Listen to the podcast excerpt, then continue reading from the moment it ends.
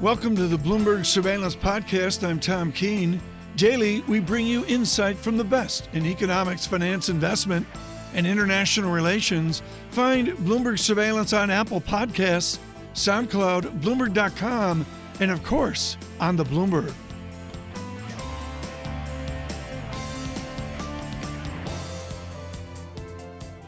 Course, the World Economic Forum underway in Davos, Switzerland.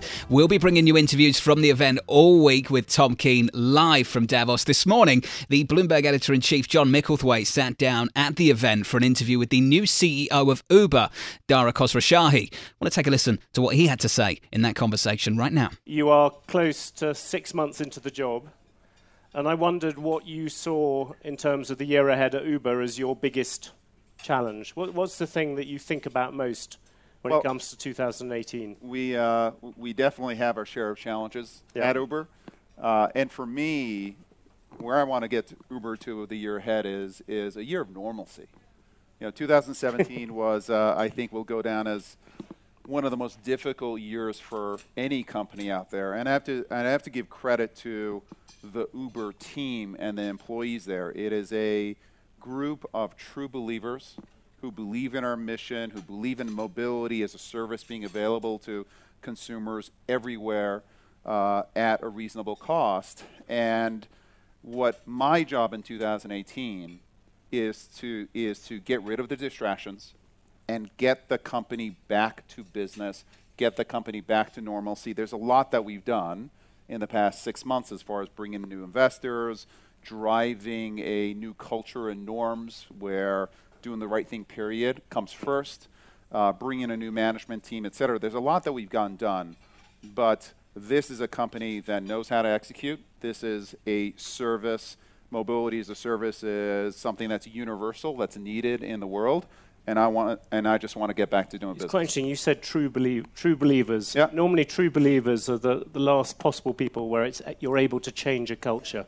Can you explain a bit about that? Well, I think that they are uh, they understand that um, mobility as a service, uh, bringing the cost of transportation down, uh, making transportation services available to anyone and everyone on a local basis, and partnering with cities to be a solution to uh, traffic, to pollution, etc. That is a mission that they all believe in, uh, and I think that they, having seen what happened in 2017, to some extent, the crisis, the enormous crisis that the company has gone through, is a benefit because everybody at the company knows now that we need to change, that we mm. need to break with the past as far as the way the company was run. We need to go from growth at any cost to responsible growth and, and growth in partnership with other players out there. That's clear, but now I've got to kind of get the biz- uh, company down to the normalcy of execution of building great technology, and I think we're going to get there. It's still some tough sledding early on, but I absolutely think we're going to get there. When you talk about execution, is profits one of the things you want to get? I think you lost $4 billion last year. Well, profits, peanuts by the pro- standards of. Profits will help. so uh, at some point, we absolutely have to become profitable, and that's part you, of the but plan. Do you, have a, do you have a kind of goal for that? Do you think you should be profitable by 2022 or by? I think we'll be profitable for 2022. Uh, this is a, uh, the business itself. Do you, want to come back a bit closer, 2020? Yeah, listen, I'm going to, I don't want to name a specific year, uh, but this is a business that um, the core business, the ride sharing business, can be profitable within three years we will continue to make very aggressive investments in building out autonomy because we think that's a terrific opportunity uh, for building out new technologies such as Uber Elevate, where near-term profitability is not a uh, is not a goal, but long-term growth is. So we will look to balance near-term profitability, but as a company, we will always be a company that makes big, bold bets and takes big risks. To what extent, though, do you think that drive to become profitable fights against a little bit of this culture change? If you want to make, you, you talked about making money, but not at all costs. Do, do those two things well, I, I, I, I, don't think that profitability and culture are their issue. It, it, it's um, it, the the company in the past was uh, willing to make trade-offs as it related to how it did business, uh, and and I think was was was guilty of hubris, was guilty of of thinking that they knew better than others. And, and I think that what we know now clearly is that breakneck growth can hide uh, uh, cultural issues, uh, that there are no excuses for not doing the right thing, mm. And that you do have to make trade offs. And, and as a management team, we're specifically talking about those trade offs that you have to make. Uh, we have to be a little more patient sometimes because working with governments, regulators, etc sometimes takes longer, but in the end, you build a more lasting business. Uh, and so we maybe what we went through was necessary, uh, but we're here. We can control our actions from this moment onwards, and and I think everyone at Uber uh, from this moment onwards wants to build a great company, not only in terms of growth, but in terms of the kind of company anyone would want to work at. Can I ask you one thing which you have got a sort of hangover from last year, which is the all the ra- all the regulatory problems, and particularly all the all the cases against you. I think there are six criminal probes or whatever going on. The which, lawyers are lining up outside exactly. the door. Which, yeah. which, which, one? Which one do you sort of think? Which one do you fear most? I suppose. Out of um, different things. Listen, I think I, I, think that all of them are serious issues, and, and my response is that we're going to be transparent and we're going to we're going to take responsibility for our actions in the past. Um, I do think that the uh, there are certain circumstances where uh, there was smoke but no fire. Uh, and I think as a company, we have to defend ourselves and, and, and work within kind of the appropriate frameworks. And my goal is just to get beyond this stuff. Some of these things, like pricing policies, surely they go right to the heart of what Uber is, or am I wrong about that? Yeah, I think they do, but but I think that there's a way of of being smart but transparent at the same time, uh, and that's where we've got to take the company. Take me through governments. When when you talk to governments privately, do they talk any differently than they do publicly? Governments? Public, yes, governments. Um, I, think that they are honestly a, a, a, bit relieved with how we are engaging with them because I think I think that the engagement is is now real. I think they feel like uh, we're out there, we're we're genuine because we've learned our lessons of the past, uh, and and I do think that we can take, for example, the data that we have in terms of traffic and in terms of uh, movement of our drivers and riders, and we can use that data to partner up with cities uh, in order to solve congestion issues because congestion doesn't help anyone. It wastes enormous amounts of time for consumers, uh, it, it, hurts the environment. Uh, and I think that we are aligned with cities, for example, to partner with them in a fundamental way to solve these problems. And I do think that when th- these are conversations that a number of regulators and cities have wanted to have with us for, for many years. And I think we are really engaging with them at a depth uh, that, that I think is, is going to create a real win win going forward. Do you think you were too confrontational on this before? Yeah, I do. That was the Uber CEO, Dara Khosrowshahi, He's sitting down with Bloomberg's editor in chief, John Micklethwait, at a conversation in the Bloomberg Eurohead Forum at the World Economic Forum underway in Davos, Switzerland. Tom, he used those words breakneck growth, and breakneck growth can hide cultural issues. It can also exacerbate them as well without significant discipline coming down from leadership. Yeah. And what we found in Travis Kalanick is that leadership, that discipline, was certainly absent. The question is whether Dara Khosrowshahi can really turn around what is a massive tanker yeah.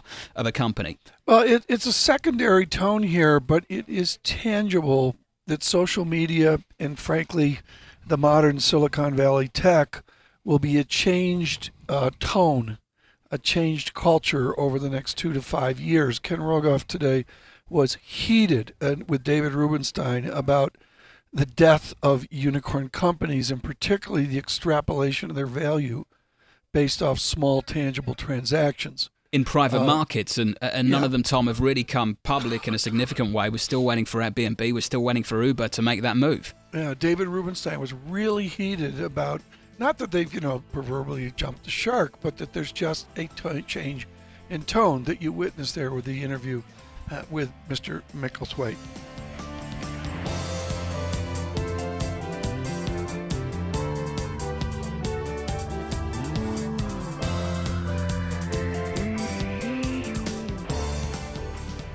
to get to our guest, I want John Ferro to review sort of his take on Europe, Italy, politics.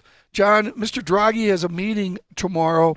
Does he Matt, does he care about the March 4th elections in Italy? I think he does, but I think he's less worried than he otherwise was. I think we came through the French election last year unscathed, and I think we came through that yeah. election unscathed because there was a realization that in many of these countries, leaving the monetary union, even if you are anti Europe, leaving the monetary union is something the electorate will not go for. And I hear less about that in Italy than maybe we would yeah. have heard a couple of years ago. So I'd say President Draghi less worried about the politics, maybe much more worried, and it's a, a high class problem to have, I think, in his words, much more worried about this uptick in growth and maybe inflation yeah. around the corner and how he's going to move monetary policy without shaking this market. Rave reviews on Mr. Draghi this morning at my panel, and now joining us, Paul Sheard.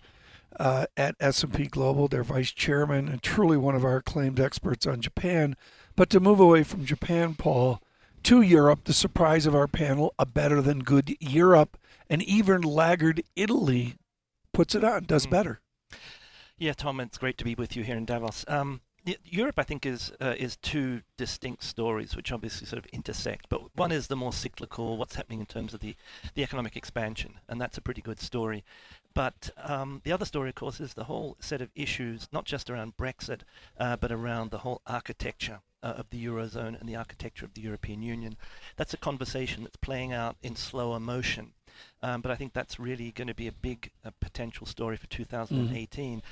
Mm-hmm. again, I don't know how closely the audience is following this, but um, you know, the president of the European Commission uh, has been coming out with reports, and that there's a whole kind of political dialogue which is going to take place, um, particularly after this third major election. The uh, election in Italy is out of the way in early March. Paul, anyone who's anyone on the international stage needs to be or wants to be around President Emmanuel Macron. It seems to give them some kind of PR, positive PR, just being next to this guy.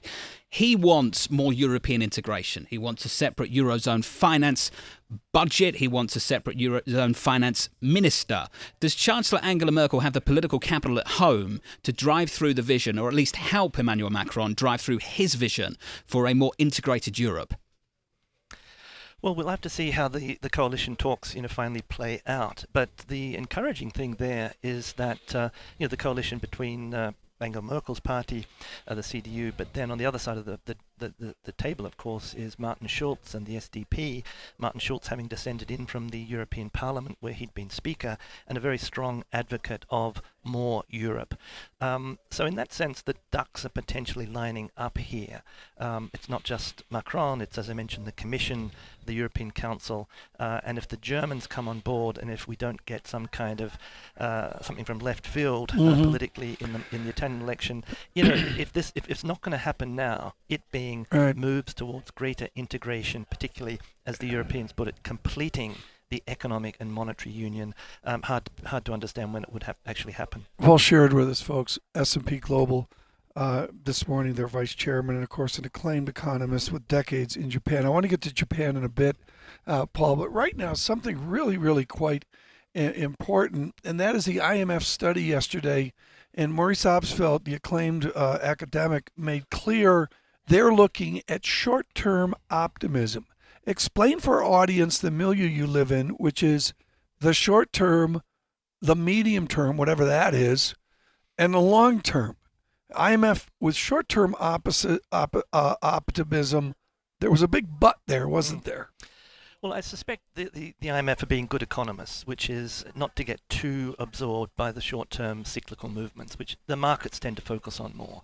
And you know, wherever you look, whether it's the U.S., whether it's Japan, whether it's Europe, we just discussed, uh, whether it's China with the the, uh, the challenges that they have, um, you know, there are underlying structural issues uh, in these economies. So the um, you know, the expansions that we've had since the financial crisis, to a large extent, uh, have been you know credit to the uh, the central banks in particular, the policy authorities. Uh, but you know, a cyclical expansion driven by monetary policy doesn't cure the underlying structural challenges yeah. in economies. And yeah, I think the you mentioned Japan. Spent a long time there. That one of the big lessons from Japan of the 1990s is that when you have deep structural problems, in that case it was in the banking system, um, you know you do have to tackle them head on. Don't rely on cyclical well, expansion to somehow bail you out. And as I would with Robert Feldman and Morgan Stanley and John, I want to dive into the Japan discussion here just because it's such a treat to have yeah. Paul Sheard with us. The emperor, I guess, abdicates is the proper phrase. That signals a generational change. Is that overplayed or is there really a generational change? Time has moved on in deflationary mm-hmm. Japan, hasn't it? You know, I used to use Tom the, the analogy of a, of a of a duck on a pond. We all talked about the lost decades in Japan, but uh, you know that is misleading in the sense that there's been tremendous change ben- beneath the surface. The duck on the pond, before you know it, has moved right across the pond because it's you know paddling frenetically uh, under the surface. And you don't really see that. So uh, it is a significant event. Um, you know, I think the fact that uh, you know he stepped down and handed over the reins, uh, you know, is is a change to the normal practice in Japan. Mm-hmm. So it's it's it's a sign of Japanese breaking with some of the traditions, the cultural traditions which are deeply held, um, and uh, and doing something a little bit different. Paul, you mentioned demographics front and center. The elephant in the room in Japan is demographics, and I wonder why we still have this structural issue in Japan, which is an older population. You've heard the stats: more geriatric diapers sold in Japan than baby diapers. That's how dire the situation is as uh, as far as the demographic situation is concerned. Yet the Bank of Japan is sat there involved in trying to stimulate demand through lower interest rates and an expansion of its balance sheet. That doesn't make sense when the issues are structural, the issues are demographics. You can't print people. So what is the BOJ trying to address here? Hmm. Well, I would make a distinction, John, between the, the sort of the supply side of the economy, the structural side, which is really one of the important drivers there is demographics, obviously, uh, that feeds into GDP growth, from the, the question of macroeconomic or demand management. And that's really the job of the central bank. So I would sort of argue that the two issues um, are a little bit orthogonal. Sorry to be um, use some jargon there, but not Bowden, really can we say orthogonal in Switzerland? Yeah, he's giving thumbs up. okay, okay. we um, can go there. And uh, in the sense that what the Bank of Japan is focused on is saying, look, we want to get the rate of inflation to 2%. That's our job. Uh, keep the, the, um, the economy at full employment.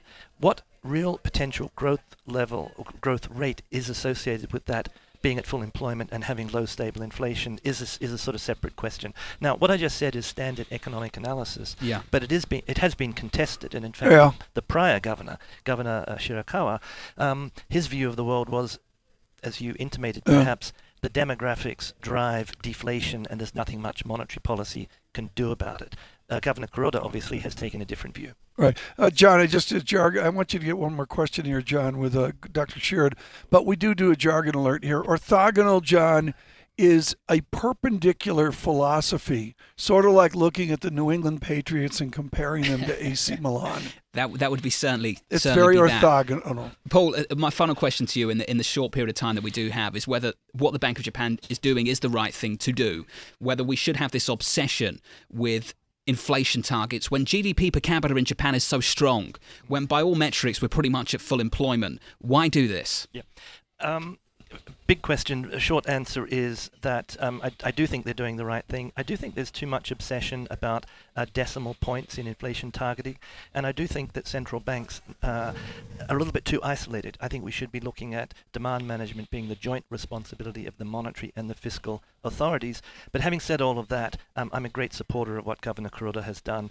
I have to be for consistency because I was a great critic of the previous uh, regimes of the Bank of Japan. Paul Sheard, it's been great to catch up with you. Very insightful on, on Europe and Japan. S&P Chief Global Economist and Executive Vice President, joining Tom Keene in Davos, Switzerland, and myself, Jonathan Ferro, here in New York.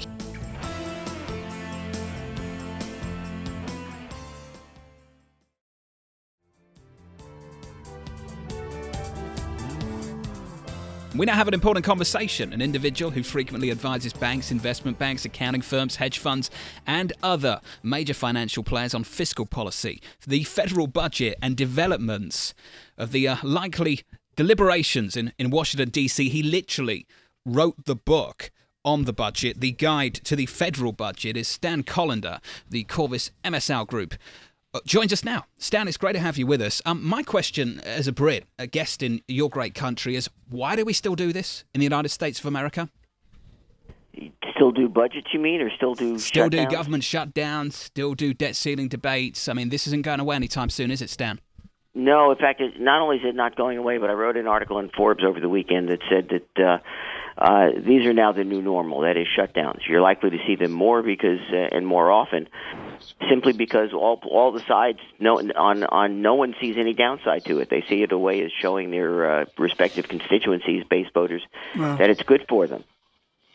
Stan, John McCain, when he was less sick, wrote an important essay begging for us to get back to the budget process of our youth, the budget process that you helped invent. Why? Just a question I've had three times in Davos. Why can't we get back to a normal process? Uh, Tom, it's real simple. They don't want to. It's not that it's not doable. Um, it, it certainly is, but the, most most members of Congress, Republicans and Democrats, but mostly Republicans, see the budget process as something to be used for their own devices rather than uh, uh, rather, rather than as a as a basic function of the government. So shutdowns, debt ceiling debacles, uh, you know, fiscal cliffs are things you've got to expect simply because they they act as campaign rallies. Uh, think of how many members are going to go members of the, of the House and Senate are going to go home this weekend to their constituents and say, "Look what I was willing to do for you." And so these things act as as, as re-election events rather yeah. than as good government. Well, in, in, into a conversation I had with Jane Harman, the former eh, liberal and Democrat congresswoman from California, but someone who's been a hawk on defense and very knowledgeable about how your Capitol Hill runs.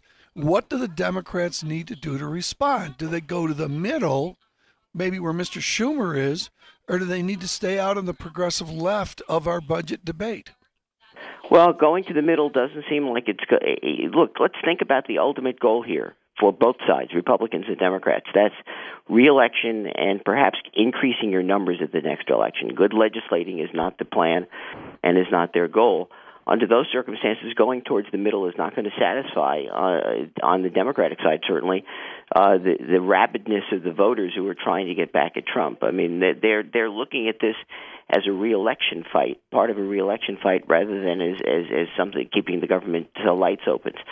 So um, I think what the what the Democratic leadership would tell you what uh, groups like Indivisible and, and Resistance and things like that would tell you is uh, we're going to resist the Republicans at all times because it increases the motivation of our voters to get out and vote, and that's how we win in November 2018. So, Stan, this kind of feeds into shutdown politics. Debt ceiling politics is very, very different. There are real consequences in that situation.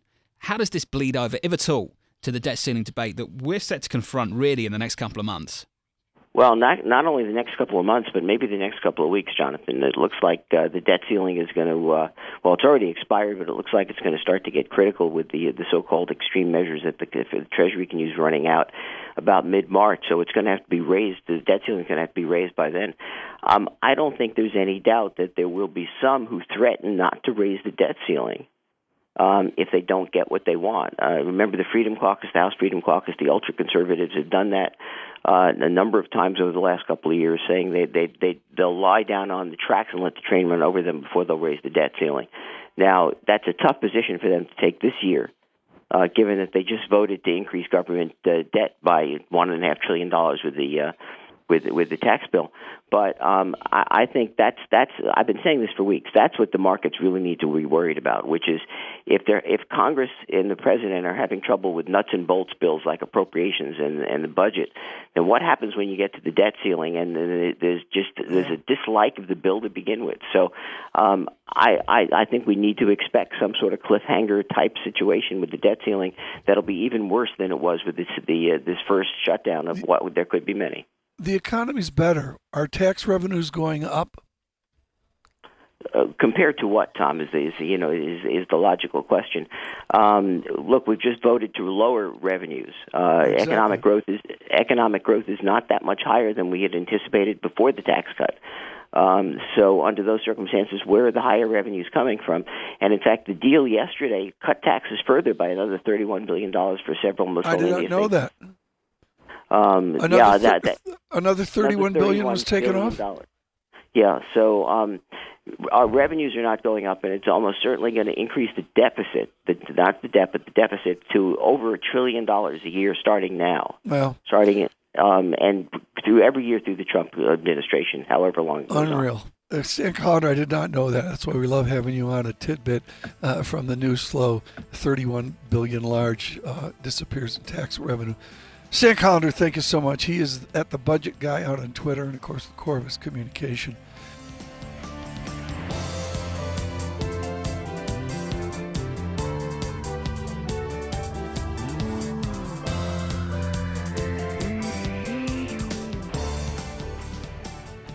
I'm Tom Keene Davos, and now you'll hear me say, folks, this is the most important interview of the day in investment management or foreign exchange. This is the most important interview of the year for Tom Keene. The foundation of our analysis of you, our audience, is founded in the Edelman Trust Barometer. It is an extraordinary document. I'll put it out on social. Thanks to Mike Allen of Axios, who wrote it up big uh, yesterday, and joining us, the founder of this seminal document for Tom Keene and Bloomberg Surveillance is Richard Edelman, of course, the leader of Edelman and Edelman Digital. This year, your Edelman Trust Barometer is not a pretty picture. It's an America in chaos.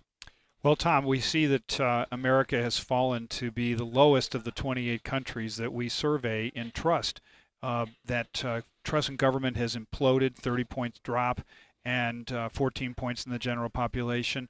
And what we observe is that the rest of the institutions have followed uh, government downward, and uh, it's it's actually a sort of lack of common facts and, and a lack of rational discourse and completely unusual in that it wasn't based on a big economic downturn or a, a, calamity like Fukushima. The heart of the Edelman Trust Barometer is it ain't pretty. You people have had the courage to go in over the years and parse out society, and you do it as a general statement of the informed public and the uninformed public. Richard, is it just as simple as President Trump has a trust of the uninformed public? and everybody else is informed. That's too simplistic an analysis, isn't it?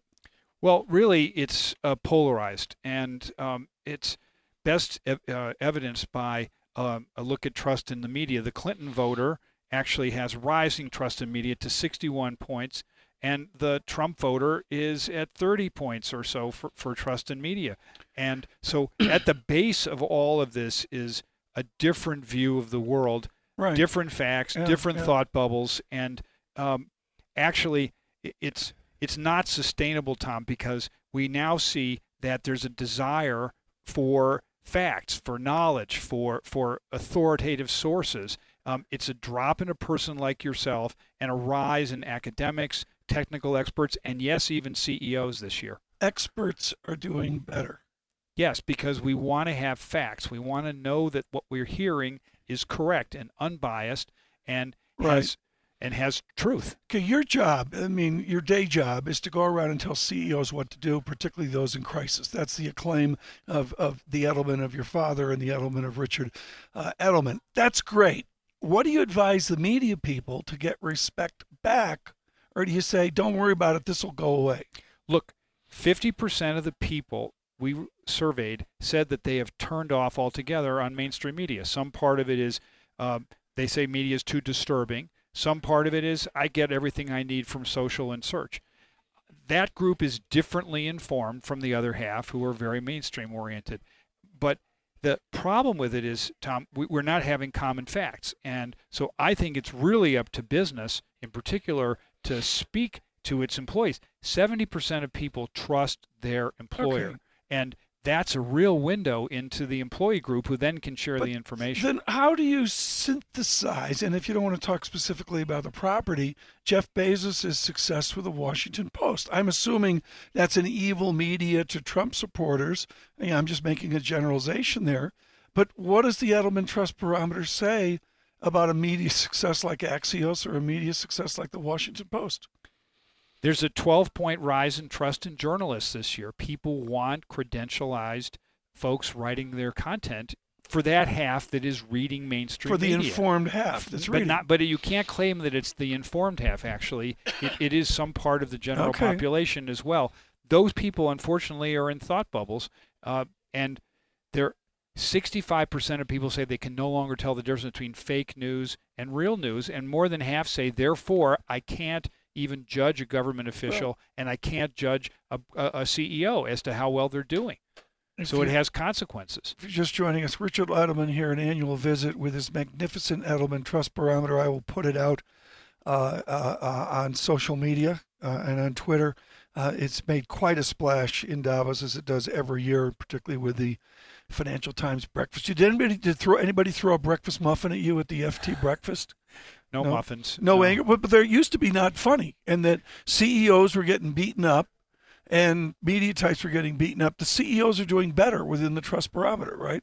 Well, I think CEOs have benefited this year from uh, standing up on issues like LGBT or the Me Too uh, movement, and and uh, you know whether it's Marc Benioff or Tim Cook or uh, Howard Schultz, any of them, they they are showing leadership. But the next phase has yeah. to be that they have to get their companies to speak into that information void and allow us to uh, actually understand these issues better. In, in in the time that we have left, let's switch gear to an application. Do you represent Uber? Am I am I am going to get into trouble on that? Our John Micklethwait today talked to the new leadership at Uber. Come on, they need to parachute in Edelman for you to do your pixie dust on Uber. What would you recommend to Uber to write what seems to be a set, not not a big like Tylenol train wreck, but you know a set of issues? How does Edelman handle that?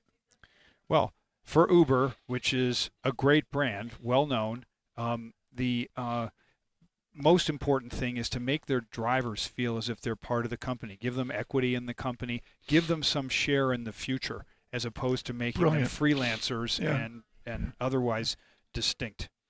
I mean, but that's a brilliant idea. I mean, not you know, I, I just haven't heard that to take the uh, gig economy, if you will, and give it equity. I mean, is what it comes down to.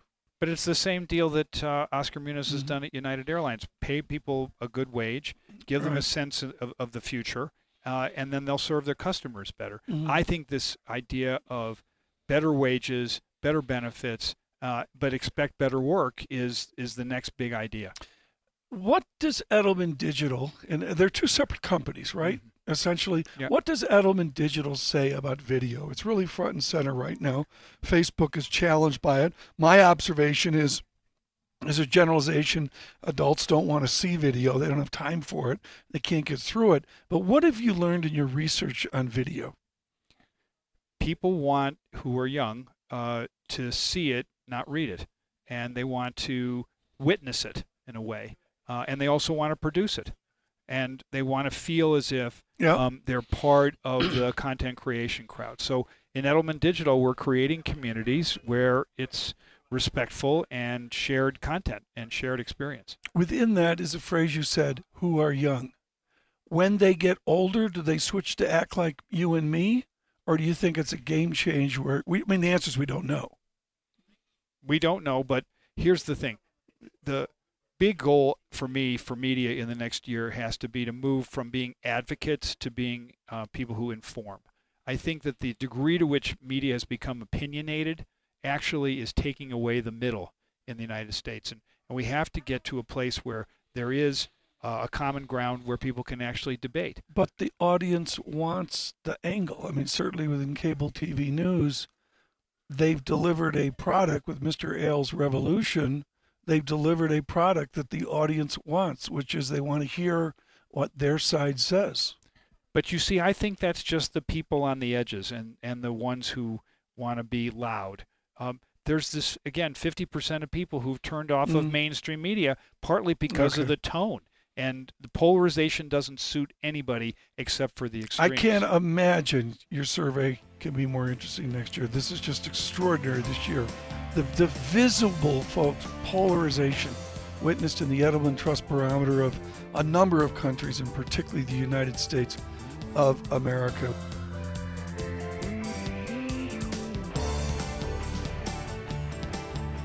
Thanks for listening to the Bloomberg Surveillance Podcast. Subscribe and listen to interviews on Apple Podcasts, SoundCloud, or whichever podcast platform you prefer. I'm on Twitter at Tom Keene. Before the podcast, you can always catch us worldwide on Bloomberg Radio.